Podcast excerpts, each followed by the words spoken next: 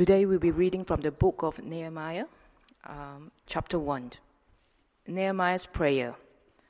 The words of Nehemiah, son of Hakaliah, in the month of Kislev, in the twentieth year, while I was in the citadel of Susa, Hanani, one of my brothers, came from Judah with some other men, and I questioned them about the Jewish remnant that survived the exile and also about Jerusalem. They said to me, those who survived the exile and are back in the province are in great trouble and disgrace. The wall of Jerusalem is broken down, and its gates have been burned with fire. When I heard these things, I sat down and wept. For some days I mourned and fasted and prayed before the God of heaven. Then I said, O Lord, God of heaven, the great and awesome God, who keeps his covenant of love with those who love him and obey his command. Let your ear be attentive and your eyes open to hear the prayer your servant is praying before you day and night for your servants, the people of Israel. I confess the sins we Israelites, including myself and my father's house, have committed against you. We have acted very wickedly towards you. We have not obeyed the commands, decrees, and laws you gave your servant Moses.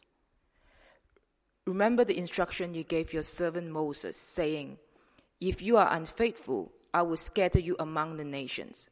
But if you return to me and obey my commands, then even if your exiled people are at the farthest horizon, I will gather them from there and bring them to the place I have chosen as a dwelling for my name. They are your servants and your people, whom you redeem by your great strength and your mighty hand.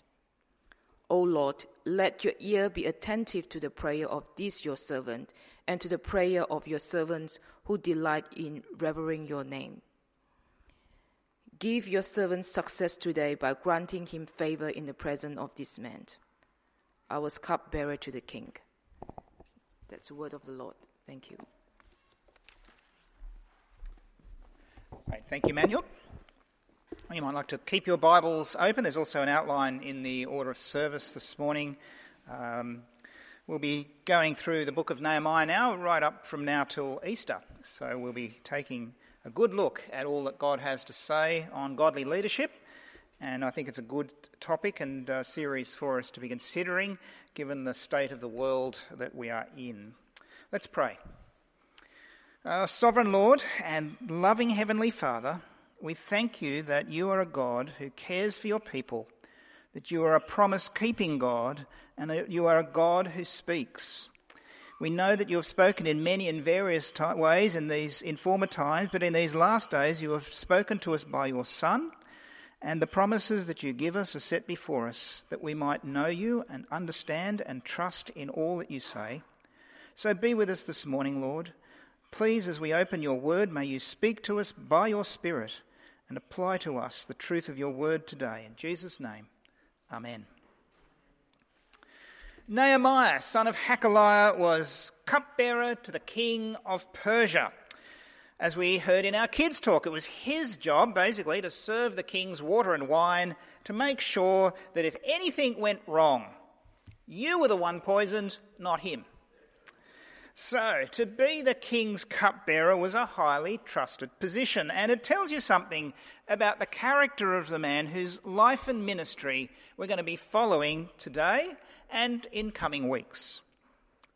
First of all, Nehemiah must have been a man of quite some considerable personal integrity because, as we know, the king's life depended on it. And come to think of it, so did Nehemiah's life their lives were kind of bound up together. I suppose in many ways his job was like that of a modern day bodyguard. On the upside, he got to walk the corridors of power, he got to meet famous people, he got to enjoy the luxuries of the king's palace, he would have been trained in palace etiquette, he would have been able to talk with the king on a wide range of topics, he would have been schooled in wisdom. But despite all these privileges, his life could be demanded of him at any moment. This was the reality of Nehemiah's job. But it was also the opportunity as well, for it seems to me no fool could survive long as the cupbearer to the king. This was not a fool's job. This was not a fool's job. This was a job that required diplomacy, courage, quick thinking, attention to detail. Was also a role that encouraged prayerful obedience to God, knowing that your life could be taken at any moment. You would be humbly dependent on God because of the very nature of the job. So, all in all, it provided the perfect training ground for Nehemiah's future role in God's plan of salvation for his people. You see, by God's grace, Nehemiah is about to become one of the Bible's great leaders. Although he lived in a foreign land, Although he served a foreign king way over in modern day Iran, actually, in Susa, in Persia, a long way from home. Yet, he longed to see God's name glorified. So, when he heard the sad news about the troubles in Jerusalem, it not only moved him to tears, it moved him to action. In all of this, he sets the standard for godly leadership not only in his own generation, but for generations to come. And that's why I've begun this new series of sermons on the life and ministry of Nehemiah today, introducing Nehemiah, my first point. You see, when it comes to godly leadership, Nehemiah is one of the best examples we have. He was not a king, but he governed God's people wisely. He was not a prophet, but he faithfully applied God's word. Actually, he was just a layperson like you and me. But he loved the Lord and he served him faithfully. And that's all God ever asks of a good leader. In his book, A Passion for Faithfulness, J.I. Packer says of Nehemiah, during the half century that I've been a Christian, and J.I. Packer was one of the great Christians of the 20th century, he says, Nehemiah has helped me more than any other person in the Bible apart from the Lord Jesus himself. That's high praise, isn't it? For the book of Nehemiah from one like J.I. Packer. It's high praise, and it tells us why we need to go back and read the book of Nehemiah today. Because in the West, certainly in the West, we are living in times where godly leadership is lacking, just as it was in Nehemiah's day. Kel Richards says we live in times that resemble the age of Nehemiah. God's people seem to be too few and too powerless, while God's enemies look to be too many and too powerful. We urgently need Nehemiah's good news of God's undiminished sovereign power, unlimited wisdom, and unending love for his people to encourage us. Let me say it again. We urgently need Nehemiah's good news of God's undiminished sovereign power, unlimited wisdom, and unending love for his people to encourage us. It's true. I was thinking, you know, last year my theme as moderator of the Presbyterian Church of New South Wales was Christian fortitude. Christian fortitude. What is Christian fortitude? Well, I'd say it's an inner strength that comes from a humble dependence on God. An inner strength that comes from a humble dependence on God. It's actually a military word. Fortitude comes from the idea of the word fort, based on the idea of strengthening or fortifying your position so that you can stand against the enemy. For example, a city without walls is defenseless, a defenseless city. So if you want to raise the morale of a defenseless city, what do you do? To comfort the people, to make them feel safe, you build them a wall. Fortify the city, and they will become forted by the wall. That's the idea of fortification. It's God's, spiritually speaking, God's inward strengthening of his people by their faith, by his saving power present in our lives. And by the way, that's what the name Nehemiah means too. It means God has comforted. Comforted, not in that weak, effeminate way we use the word today with just a gentle hug, you know, comfort you, wipe away your tears. No, not that kind of comfort, but the strong, if I may say, masculine form of comfort, of fortifying the inner person to stand firm against the enemy. It's a strong word. To comfort someone is to fortify them with the hope of the gospel through the strength of the Lord to stand firm against the enemy. So in Nehemiah's day, people had become discouraged. Their confidence in God's promises was low. Their courage had failed them. Their courage had failed them. They'd begun the good work, they'd built the temple, they'd done some good things, and then it kind of dropped off again. There'd been a, an attempt to build the wall, but that was prevented. What they needed now was a good dose of fortitude to stiffen their spines. And that's what Nehemiah is about to bring. Nehemiah is going to comfort God's people. He's going to fulfill the very meaning of his name, Nehemiah. God has comforted. He will restore their hope in God by rebuilding the wall to defend the city of Jerusalem from her enemies. He will encourage God's people in their faith. He will lead them to repentance. You see, he was a great leader of God's people. I think one of the reasons why he was effective is that he was also a student of history. You can see this in the prayer that he prays. We'll look at it in a moment. But the way that Nehemiah prays to God shows his in depth knowledge of the story of God's people and of the covenant that God made with them, and that God is a God who keeps his promises. So, in short, Nehemiah knew from the beginning the only way forward for God's people is actually to return in faith to their covenant keeping God, to confess their sins, to rely on his grace, and to seek God's mercy to bring them back, as it were, for Christians today, to bring us back to the cross where our Saviour died and where he took the penalty for us. Take us back to where the problem was solved. Unless the Lord is with us, the builders build in vain. Isn't that true? Unless the Lord is with us, the builders build in vain. Well, in verse 5, Nehemiah is going to call upon the Lord of history. He says, O Lord, God of heaven, the great and awesome God who keeps his covenant of love with those who love him and obey his commands. You see, he was a student of history, he was a student of the gospel. He knew both world history and salvation history. He knew about the covenant with Abraham, he knew about Moses, he knew about the law, he also knew about sin. For, like it or not, we are a covenant breaking people. We regularly fail to keep our faith with the Lord. So, our only hope is to be found in the God who is faithful and who keeps his promises to us. So, when Nehemiah hears about Jerusalem's distress, what does he do? He doesn't get angry, he doesn't blame God. No, he's a realist about sin. What does he do? Nehemiah prays. In fact, the great bulk of our passage today is a prayer. Nehemiah laments over the sins of his people, of himself, of his family, of the whole nation. He laments over sin and then he turns and he makes his appeal to the God whose covenant love is there and ready to save. Nehemiah was a man of prayer who trusted in the faithfulness of our mighty God. Nehemiah was also a man with a plan, and it was a big plan, a bold plan. Some may say it was an impossible dream, but nothing is impossible for God. This quiet cupbearer to the king of Persia had a plan to rebuild Jerusalem's wall. What a remarkable idea! Certainly, it would require fortitude on his part. He would need to be a strong leader. He would need to be a capable one too. He was going to walk into the presence of the king and say, uh, I need a leave of absence, pretty much. with God's help, he can do it.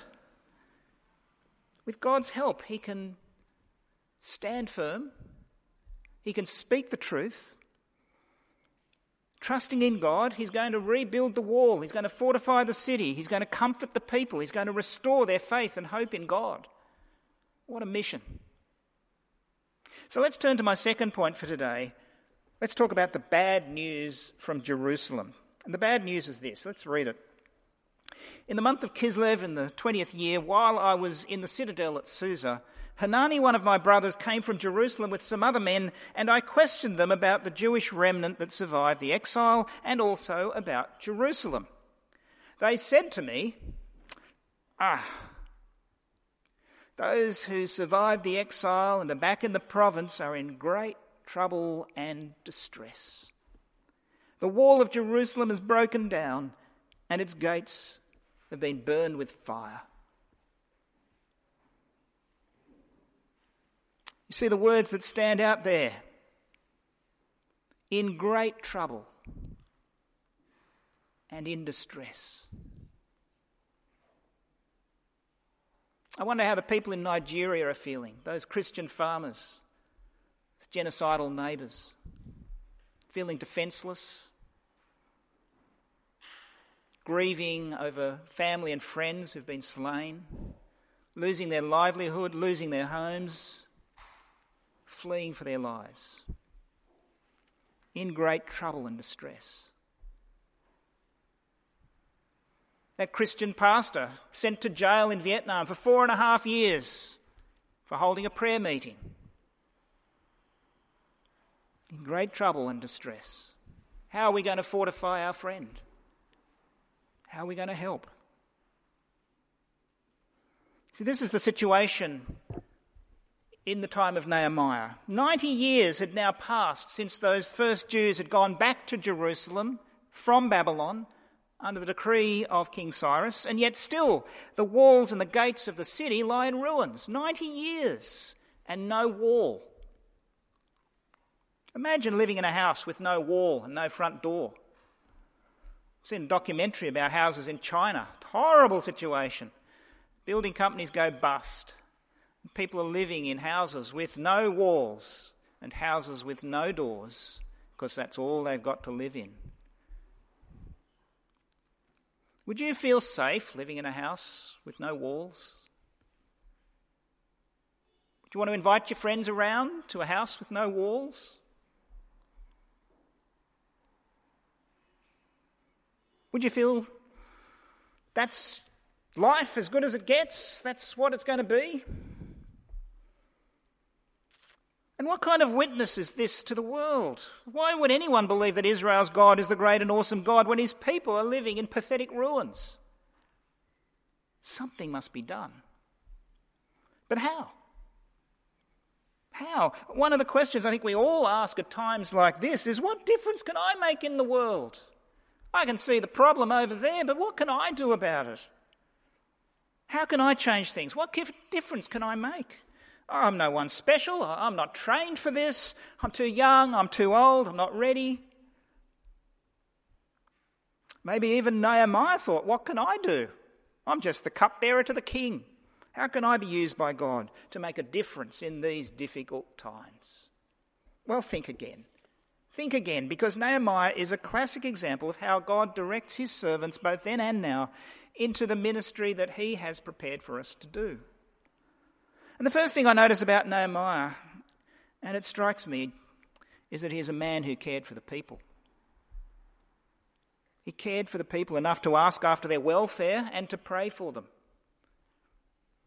When Hanani, his friend, came, that was his question How are they faring? How are they going? I'm sure he'd been praying for them. That sets him apart already. Nehemiah cared about the things of God and he was grief stricken when he heard the news about the troubles of God's people in Jerusalem. So in verse 4, he says, When I heard these things, I sat down and wept. For some days I mourned and fasted and prayed before the God of heaven. He was devastated. He sat down and wept. And I might say here a little plug for somebody who's written a great book called Real Men Do Cry. If you want to get a copy of that book, go and see Tom, because he's the author of it. The prayer that saved a nation. Real men do cry, and Nehemiah wept. He wept over the circumstances of God's people. For several days, he couldn't function normally. Just broke his heart to hear the news of Jerusalem's disgrace. He cared so deeply. It was, the burden was so great upon him. This came from the Lord. It wasn't to be shaken off. It was the working of God's Spirit, preparing Nehemiah, moving him toward making what was going to be a very, very bold decision. For some days I mourned and fasted and prayed before the God of heaven. In the days before I decided to leave my uh, secular work and go to Bible college, I can tell you that my wife and I fasted and prayed over that decision. It's a big decision to leave your career and go and start training and preparing to be a minister of the gospel. But when the Lord places it on your heart, it is necessary that you listen and heed the call. And perhaps the Lord may place that call on your hearts. For we need to raise up more godly leaders for our churches today. We need to see that there is another new generation of godly men and women who are equipped to handle the Word of God and to apply it well. For some days I mourned and fasted and prayed before the God of heaven. Well, Nehemiah hasn't told us yet, but in chapter 2 he's going to speak to the king and he's going to pray that God will work in the king's heart. May it be that the Lord will make a way for my dream of rebuilding the wall to become a reality. It was a huge risk that he was about to take, but what else could he do? Because the Lord had placed it on his heart. It was such a burden. He cared so much for the people and for the glory of God. So here's a lesson for us today. It is good for us to care about the things of God because that's how God motivates us to action. If we don't care, well, we probably won't be motivated to do anything.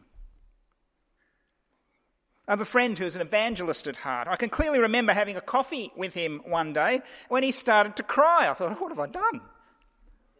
He was weeping as we were having coffee. I said, Why are you crying? He said, Because of all the people walking by and they're walking to hell because they'll never know Jesus.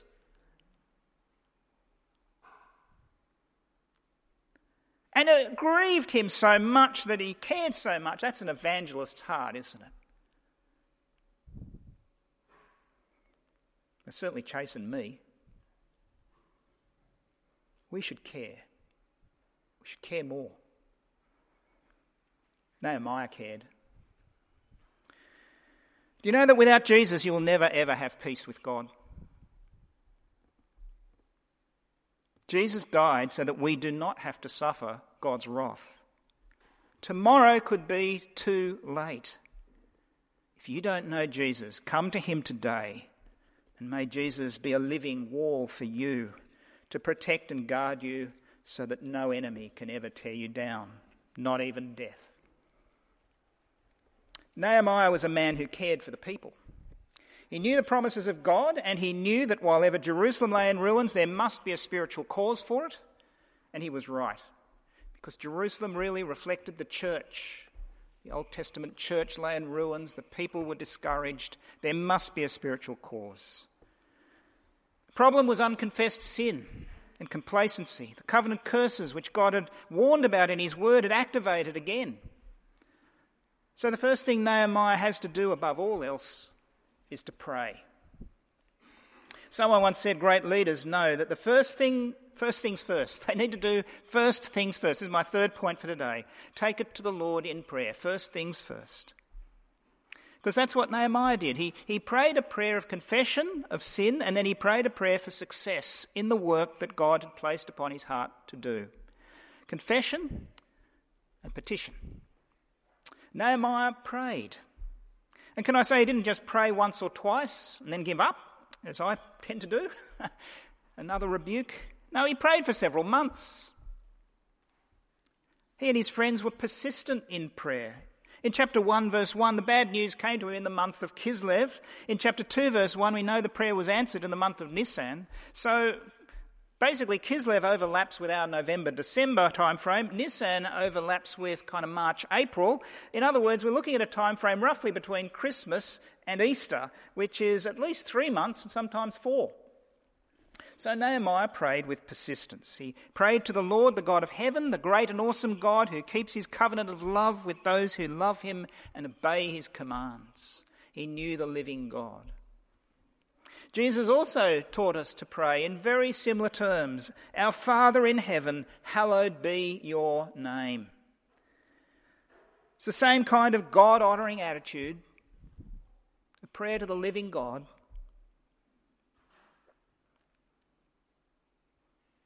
Here is a call to God with a reverent humility, yet at the same time an absolute confidence that He will hear our prayers and answer them according to His good and perfect will.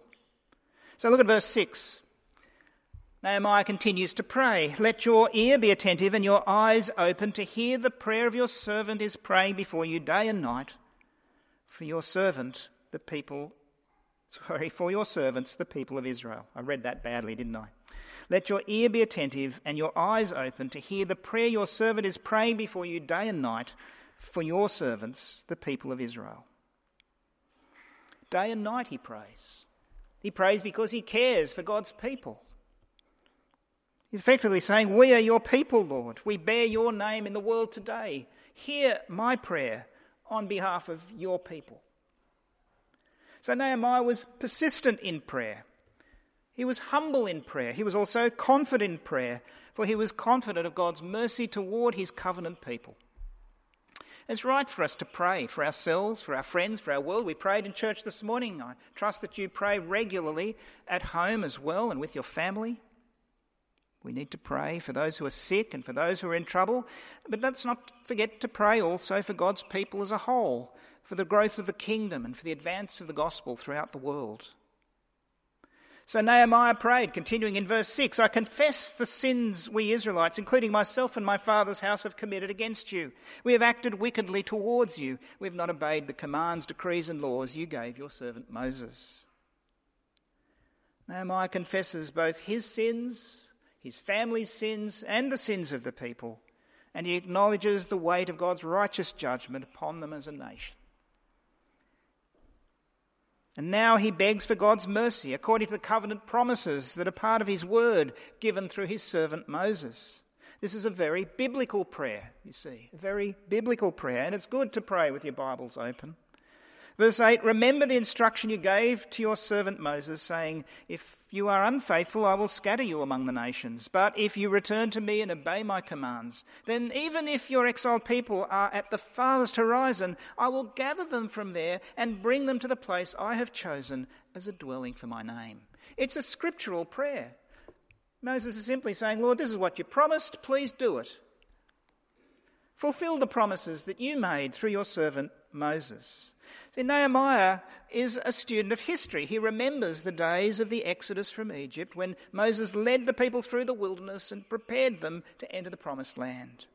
He recalled the great saving acts of God through the ages, and this included the return of the Jews to Jerusalem to rebuild the temple. It's all part of the same story. But now he prays that God will finish the work. Lord, what you've begun, please finish. Show your glory again in these dark days. Renew your love for your people. Verse 10 They are your servants and your people, whom you redeemed by your great strength and your mighty hand. It's all about God, isn't it?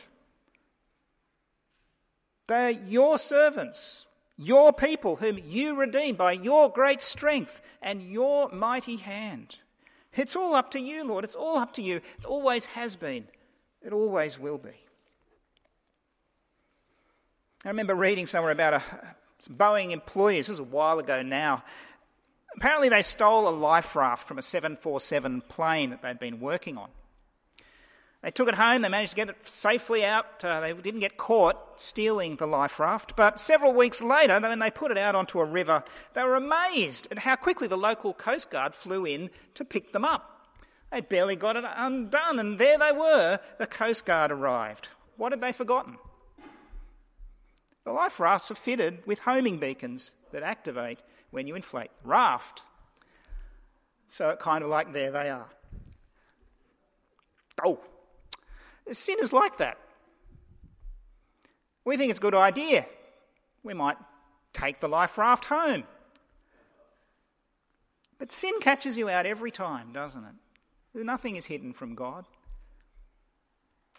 Try hiding your sins from God. Doesn't work. But when we confess our sins, we know that He is quick to forgive us and cleanse us from all our unrighteousness. How much better is it to confess your sins rather than to wait for your secret sins to expose you to public disgrace? So Nehemiah confesses his sins first. First things first. He prays.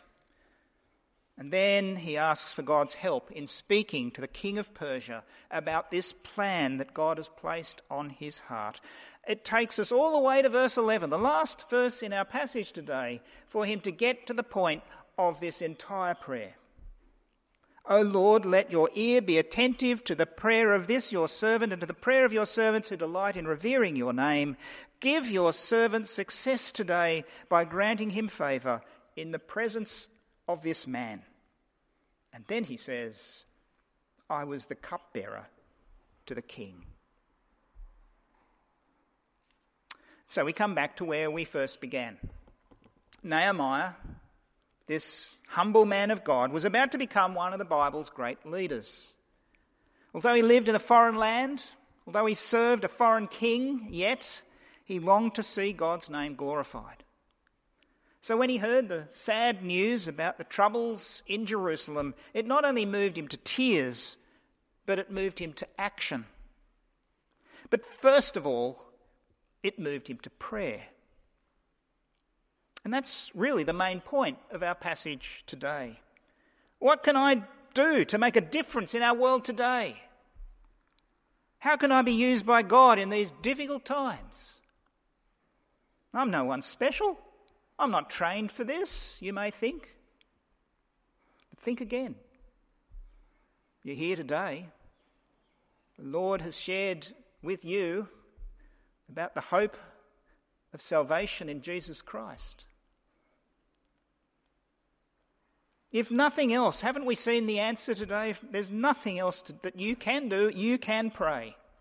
You can pray, just as Nehemiah did.